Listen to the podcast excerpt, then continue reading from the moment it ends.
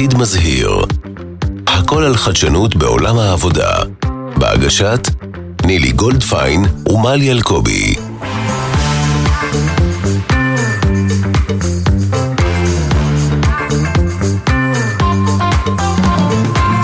שלום, שלום לכל המאזינים והמאזינות, תודה רבה שהצטרפתם אלינו, נילי גולדפיין ומלי אלקובי. היי מלי. אני uh, מאוד שמחה להיות כאן, ואני רוצה לשתף על משהו שחשבתי עליו דווקא היום כשנסעתי לפה בפקקים הפסיכיים של uh, אזור גוש דן. לפני uh, 30 שנה בערך, כשעוד הלכתי לכנסים והתעלפתי מכל דבר שמישהו אמר, אני שמעתי פעם ראשונה על תיאוריית הכאוס. לפני 30 שנה. כנס בירושלים. זה עשה לי וואו, זה עשה לי וואו. הרבה לפני הברבורים השחורים והקרנפים וכל החיות המוזרות שדיברנו עליהן בפודקאסט הזה כבר, תיאוריית הכאוס. ואני אלך לשם דווקא ממקום אה, אה, של מכשפות. אני נורא אוהבת מכשפות. לפני כמה שנים הלכתי למכשפה באיזו תקופה מאוד מבולבלת בחיים שלי, והיא אמרה לי, נילי, המילים בלבול ולבלוב זה אותם אותיות. אם אתה רוצה לצמוח וללבלב, אתה חייב קודם להיות בבלבול. מהמם. כי מכאוס יוצאים הרבה מאוד דברים טובים. נכון. ואז אז לפני... תסבירי. אז זהו, לפני שנה אה, ביקשו ממני לכתוב משהו בגלובס, אה, עשו פרויקט מילים בעברית לראש, לשבועות.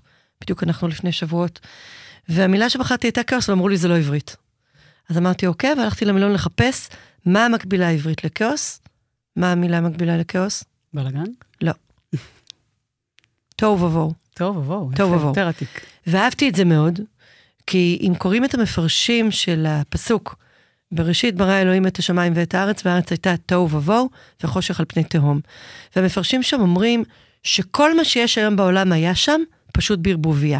זאת אומרת שכאוס זה משהו שמכיל את כל האלמנטים שקיימים בכלל עלי אדמות, אבל בבלאגן, בברדק. ואז הלכתי לקרוא את תיאוריות הכאוס, וקראתי מלא מלא ספרים, ובאמת הוקסמתי. מה את חושבת על זה, מלי? אני מרותקת מהנושא הזה, ואני חושבת שאנחנו כולנו היום מאותגרים בעולם הכאוטי הזה, התוהו ובוהו הזה. ובאמת, כאילו, אנחנו רואים את זה כל הזמן. כאילו, זה, בעצם ההגדרה של זה, זה משהו קטן ולא צפוי, שיכול לייצר טורנדו. הרבה מאיתנו מכירים את האנלוגיה המפורסמת של הדבר הזה דרך המשק הכנפיים של הפרפר, שיכול באמת לייצר ב, אה, במדינה אחת, אה, תנועה אחת קטנה שלכאורה היא זניחה, אבל פתאום בום, טורנדו גדול אה, זה, ובאמת תורת הכאוס היא הרבה פעמים מופיעה בעולמות של מזג האוויר, בניתוחים, בניבויים. נגיד ריביות, אנחנו עכשיו בתקופה מאתגרת סביב הדבר הזה, אתה אומר לעצמך, רגע, עלייה אחת קטנה של הריבית, כאילו בסדר, חצי אחוז, נספוג את זה, אבל לא. זה משפיע דרמטית הכל, על שוק הנדל"ן, על המשכנתאות, על יוקר המחיה, על המסעדות, זה כאילו, וזה בדיוק הסיפור. או למשל, מעלה אחת קטנה ב... באוקיינוס, מה, מעלה אחת קטנה באוקיינוס. דרמה גדולה על המשבר אקלים, זה תאורת הכאוס. או אופרה ווינפרי יכולה להמליץ פתאום על, על תזונה טבעונית, ופתאום בום, אין יותר אה, להשיג קינוע, כי, כי כולם אוכלים קינוע. אז, אז זה בהחלט נושא מעניין, והיום באמת בעולם העבודה מרחוק, והשינויים בעולם העבודה שאנחנו מדברות עליהם המון, התיאוריה הזאת אה, הופכת להיות סופר רלוונטית מבחינת הצורך שלנו להבין אותה, לדעת איך להתמודד איתה, לדעת איך אפילו אולי לקבל אותה.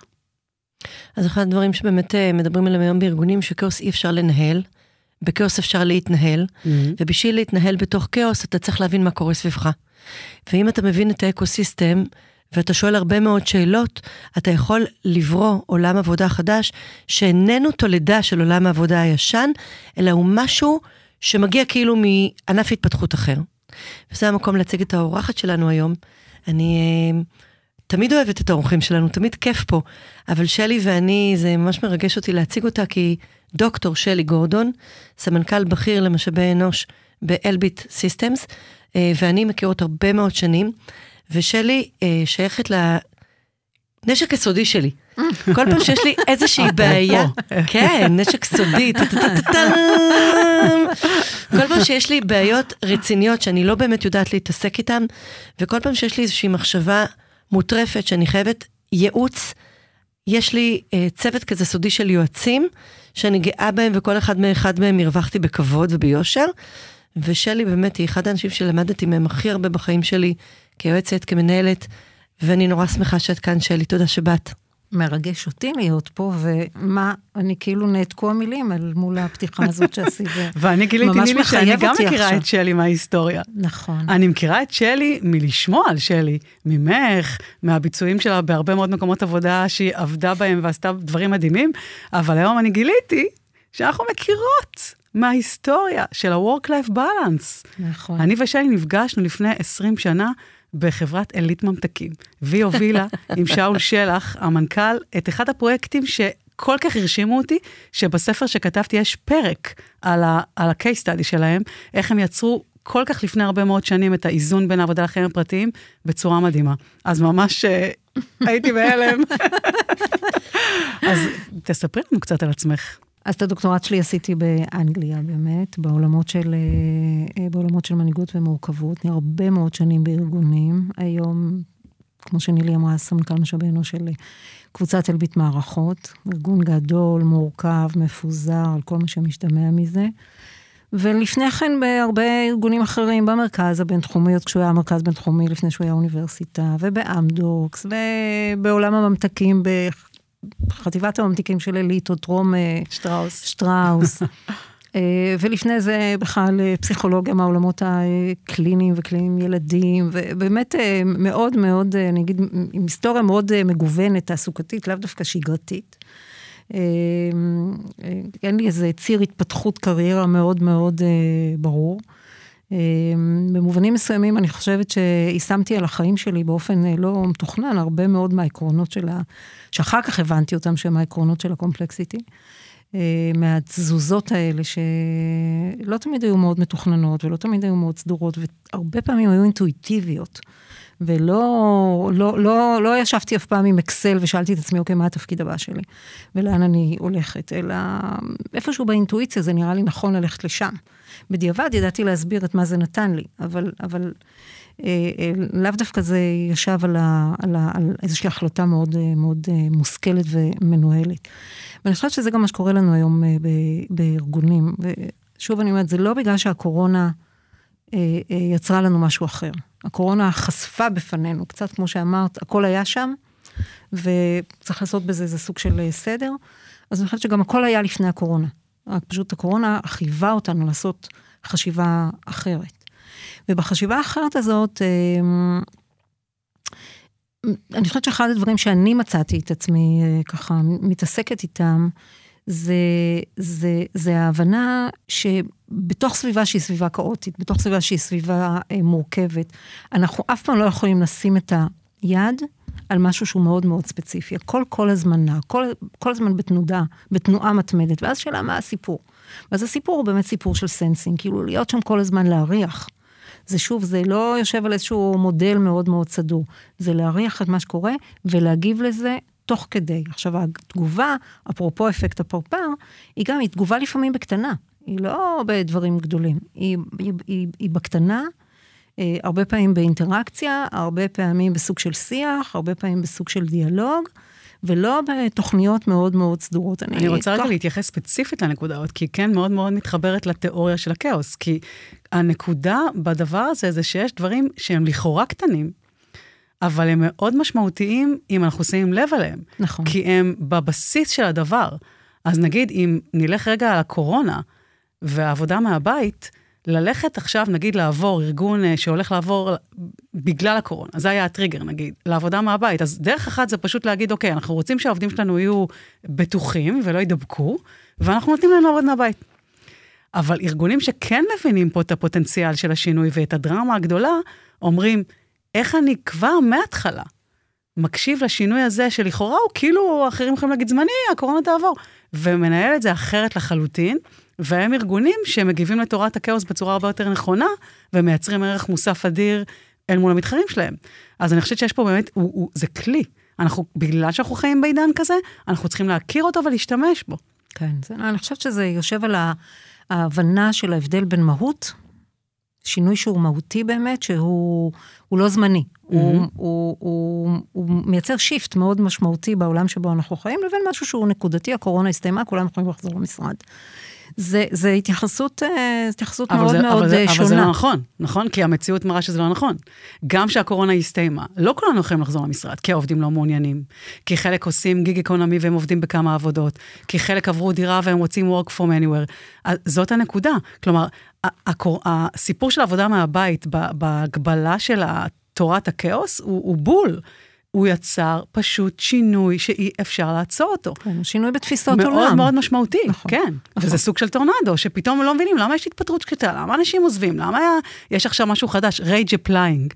אני לא יודעת אם יצא לכם לשמוע על זה, יצא לכם לשמוע על זה? לא. זה איזשהו טרנד חדש בטיקטוק, אה, שהגיע אחרי ההתפטרות השקטה, שהתחיל מסרטון אחד ספציפי של מישהי שהתעצבנה על הבוס שלה, ואמרה, מהעצבים, אני מגישה הרבה קורות חיים, בגלל זה rage applying.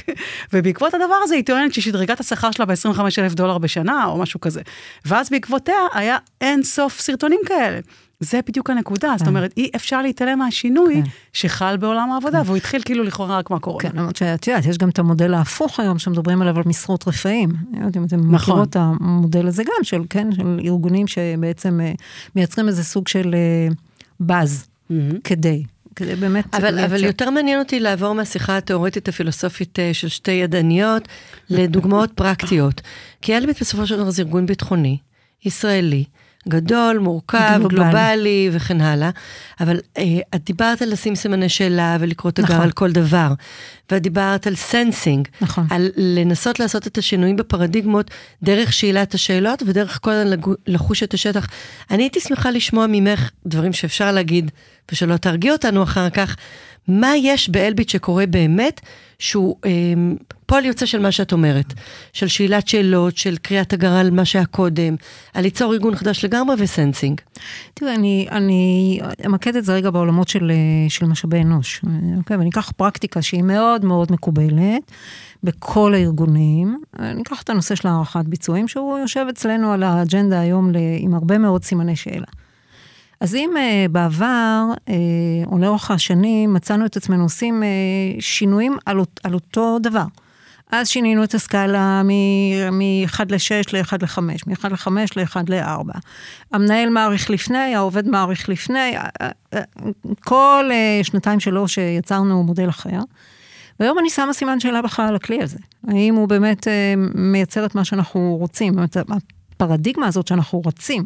עם איזשהו כלי שקיים 30 שנה בעולם, וכל הארגונים בעולם קיימים בו, וכל העולם, כולם משתמשים בו וכולי וכולי. לא בטוח, ממש לא בטוח. בואו רגע נחזור אל השאלה בשביל מה. והאם זה מה שייצר לנו את השינוי? וואנס החלטנו שכן, אז אם פעם היינו עושים אה, באלביט אה, תהליך שבו אנחנו עושים רגע פיילוט, לכל דבר שאנחנו רוצים להטמיע, ואחר כך אלביט מאוד מאוד מפוזרת, ויש לה הרבה חטיבות, אז אנחנו נעשה רגע ניסיון רק בחטיבה אחת, ואחר כך, ויש לנו זמן, ייקח אה, שלוש שנים, ארבע שנים, חמש שנים עד שנטמיע את השינוי. זה לא רלוונטי היום. אם לא נעשה היום את מה שאנחנו חושבים שנכון לעשות בכל הארגון, כי בעוד שנתיים נצטרך לעשות משהו אחר לגמרי, אנחנו הופכים להיות לא רלוונטיים. אני חושבת שהשאלה המרכזית היום בעולמות של אה, משאבי אנוש, זה איך אנחנו נשארים רלוונטיים כשאנחנו רגילים במשאבי אנוש לעשות תהליכים מאוד מאוד ארוכים. כל דבר אצלנו זה תהליך. ואני שמה על זה סימן שאלה מאוד מאוד מאוד גדול, למרות שאני באה מהעולם התהליכי, ומהעולם של הפיתוח, ומהעולם הפסיכולוגי, וכאילו, ונפש האדם, ו, וככה וככה. ממש אה, לא בטוחה שזה רלוונטי לנו אה, היום. עכשיו, זה שואל שאלה גם מין, מ, למשל, לנושא של תוכניות מנהיגות, אוקיי? או לנושא של אה, הטמעת ערכים, או בכלל איך אנחנו מגדירים ערכים. המודלים המקובלים להגדרת ערכים בארגונים באים top down, הנהלה. בוחרת, אומרת, ועכשיו לך תעשה שינוי זהות לכל העובדים שלך, כי ערכים זה בעצם זהות. אנחנו השלמנו עכשיו תהליך הפוך לגמרי. תסבירי. בנינו את הערכים של הארגון עם 6,000 עובדים. וואו. תהליך מאוד מורכב, מאוד מסובך, אבל נבנה מלמטה, ממה שאנשים אומרים, זה אנחנו, איזה ערך זה בולט אה, הזהות נולד מהתהליך הזה? שלנו. אנחנו, אני צריכה עוד את האישור של ההנהלה לזה באופן אוקיי. סופי, כי נביא את זה לזה, אבל יושבים שם ערכים של אה, ההתמודדות עם כל אתגר. אוקיי? זה שאתה אוקיי. לא, אתה לא מוותר, אוקיי? You raise to every challenge, כיוון שזה מודל אה, גלובלי, אז השימוש שלנו כמובן הוא באנגלית. מדהים. אבל... לא אה, ערך אה, טריוויאלי בכלל. לא, בכלל, בכלל לא. נכון. או there is meaning in everything we do. עכשיו, there is meaning in everything we do, זה לא רק בעולמות המקצועיים, העסקיים שלנו, אוקיי? זה אנחנו באנו לייצר אימפקט. אנחנו עושים דברים שיש להם משמעות. אם אין להם משמעות, אנחנו לא... זה קשור לקהילה, זה קשור לבעלי עניין, זה קשור לעובדים שלנו, זה קשור להרבה מאוד אה, אה, עולמות. ואז אתה פתאום בונה את זה מלמטה. ואתה בעצם שואל, אה, אה, והיו לנו הרבה מאוד אה, דיונים, האם אנחנו בונים ערכים שיהיו על הקיר והם what we aspire for, או מי אנחנו, עם קצת מתיחה. ובחרנו ללכת על מי אנחנו עם קצת מתיחה. אז מעניין אותי לשאול אותך, כי את מומחית בסיפור הזה של אה, מורכבות, שהיא אחד הענפים של תיאוריית הכאוס. אם מקשיבים לנו עכשיו אנשים שהם אינם מנהלי משאבי אנוש, הם אינם מנהיגים בכירים בעולמות עסקיים, אלא אנשים, אנשים שעובדים, שלומדים, שיוצרים, ופוגשים את תיאוריית המורכבות, ופוגשים את שאלת, המושל, אה, שאלת השאלות, ולקרוא תגר על מציאות קיימת, ולא בהכרח לשפר קצת את מה שהיה קודם, אלא לחשוב אחרת לגמרי.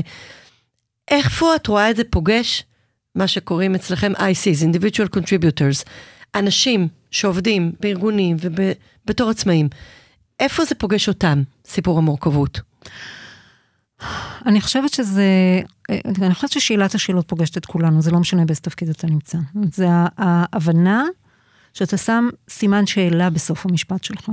ולא סימן קריאה בסוף המשפט שלך. עכשיו, זה מייצר סיטואציה לא נוחה, דרך אגב, בעיקר לאינדיבידואל קונטריבוטור שהזהות שלהם היא זהות מקצועית, והרבה פעמים הם יושבים על החלק המקצועי, על היכולת שלהם לשים סימן קריאה על כל, אה, על כל משפט, ופתאום צריכים לשים סימן שאלה. אני, אני מזמינה את האנשים לשים את סימני השאלה האלה, זה הדבר הראשון. הדבר השני זה להיות בשיח מתמיד עם אנשים אחרים בסביבה שלהם. אה, אה, כי אני, אני חושבת שההבנה באמת של מה שקורה היא רק דרך השיח. היא רק דרך התפיסות השונות שאנשים שני, שונים מביאים לתוך המפגש. הרי בסוף כל אחד מאיתנו רואה את הדברים מנקודת המבט שלו. ורק האמת, אם נקרא לזה רגע ככה, או המשמעות של מה שקורה, נוצרת בשיחה בינך לביני. עכשיו, אם אני באה לשיחה איתך עם נכונות ורצון אה, לשמוע משהו אחר, ואני לא אכנס ל... אה, אה, לסיטואציה הפוליטית שאנחנו נמצאים בה היום, כן? אבל היכולת לייצר איזשהו סוג של שיח ודיאלוג, אה, הוא המקום שבו אתה מייצר משמעות אחרת, הבנה אחרת, sensing שאיתו פתחת, שממנו אחר כך אני יכול לקבל כל החלטה שאני רוצה, אבל יש לי, אני יושב עם איזושהי הבנה אחרת של המציאות שבה אני נמצא. אז זה סימני שאלה, זה דיאלוג פתוח. מאוד, מאוד משמעותי, והאומץ לזוז. האומץ לזוז בקטנה. התזוזות הן באמת תזוזות מאוד מאוד קטנות, כמו במשק כנפי הפרפר, mm-hmm. זה בדיוק אותו דבר. ולהיות גם רגיש לזה, לזהות את זה. ולהיות רגיש, לזוז נכון. קצת, אה, אה, אה, דיברנו על זה, נילי, אתמול, זה התזוזה הזאת שהיא מספיק חדש ומספיק ישן. זה היכולת לייצר מספיק תנועה, כי זה המהות שלנו, גם של מנהיגים, גם של אינדיבידואל, גם של כל מי שרוצה להיות משמעותי. בעולם, צריך לייצר משהו שהוא משהו חדש, אז צריך לזוז טיפונת. ויחד עם זה, אה, אה, לא יותר מדי, אלא לשמר קיים. עכשיו, האיזון הזה בין לשמר קיים לבין לזוז, זה אומנות למצוא את, ה, את המקום הזה. זה הרבה יושב על אינטואיציה, זה הרבה יושב על ניסיון, זה הרבה יושב על יכולת שלנו לקרוא את, ה, לקרוא את, ה, את המצב. זה לא, אין את זה בשום, אה, זה לא יושב בשום קוקבוק. אין, אין כזה. זה יושב על ראש פתוח, על נכונות לשמוע, על היכולת להקשיב, על uh, uh, היכולת הזאת כל הזמן, להיות במקום הזה של אני לא יודע, ולכן אני כל הזמן בוחן, ולא אני יודע. זה, זה סימן שאלה והסימן קריאה. אני רוצה להתחיל לסגור את הפרק ולתת uh, כמה טיפים למאזינים, ולהזכיר עוד ביטוי שמגיע מתיאוריית הכאוס, והוא נקרא סף הכאוס, on the edge of chaos. Uh, יש מילה בלטינית שאני נורא אוהבת לצטט בהרצאות, כי אז אני נשמעת נורא חכמה, זה נקרא אקוויליבריום. זה שיפוי משקל דינמי. כי כשמדברים על איזון, זה דבר סטטי. כשמדברים על אקוויליבריום זה שיווי נכון. משקל דינמי. ואם אני בתוך ארגון, או בחיים הפרטיים שלי, מצליחה באמת מתוך אינטואיציה, תוך קריאת הסביבה ותוך שאלת השאלות, לשמור על מספיק סדר ויציבות כדי להיות מסוגלת להמשיך לנוע קדימה בצורה סיסטמטית, אבל להכניס לעצמי כל הזמן עיזים, אם המציאות לא מכניסה לי עיזים, בארץ, תודה לאל, מכניסים לנו עיזים כל הזמן. אבל אם בארץ לא מכניסים לנו עיזים, אני מכניסה עיזים, ואני מזיזה את עצמי בצורה פרואקטיבית, כדי לשמר את האקוויליבריום, נוצר שיווי משקל דינמי. ועל זה יש אה, חכם הודי שקוראים לו בגואן רג'ני, שהוא אומר, each live thing it's an organism, each dead thing it's an organization. זאת אומרת, אם יש לי יותר מדי סדר, לבוא ולעשות יאללה בלאגן, ואם יש לי יותר מדי בלאגן, לעשות יאללה סדר, ואני חושבת שאם מסתכלים היום על ארגונים מורכבים, זה הסוד שלנו, ואם מסתכלים על אנשים מורכבים, זה גם הסוד שלנו. מספיק שקט בשביל שנוכל להמשיך ללכת קדימה, ומספיק בלאגן בשביל שנוכל להתפתח. נכון. מדהים, אני אין לי מה להוסיף, באמת. אמרתם דברים חכמים מאוד. אז אה, המון המון תודה שהגעת אלינו, תודה רבה ושיתפת אותנו. ושיהיה בהצלחה, וכיף להיפגש אחרי כל כך הרבה שנים. תודה. תודה רבה. ותודה לכולכם שהייתם איתנו, ולהתראות בפרק הבא. להתראות, תודה רבה. יאללה ביי. עתיד מזהיר, הכל על חדשנות בעולם העבודה.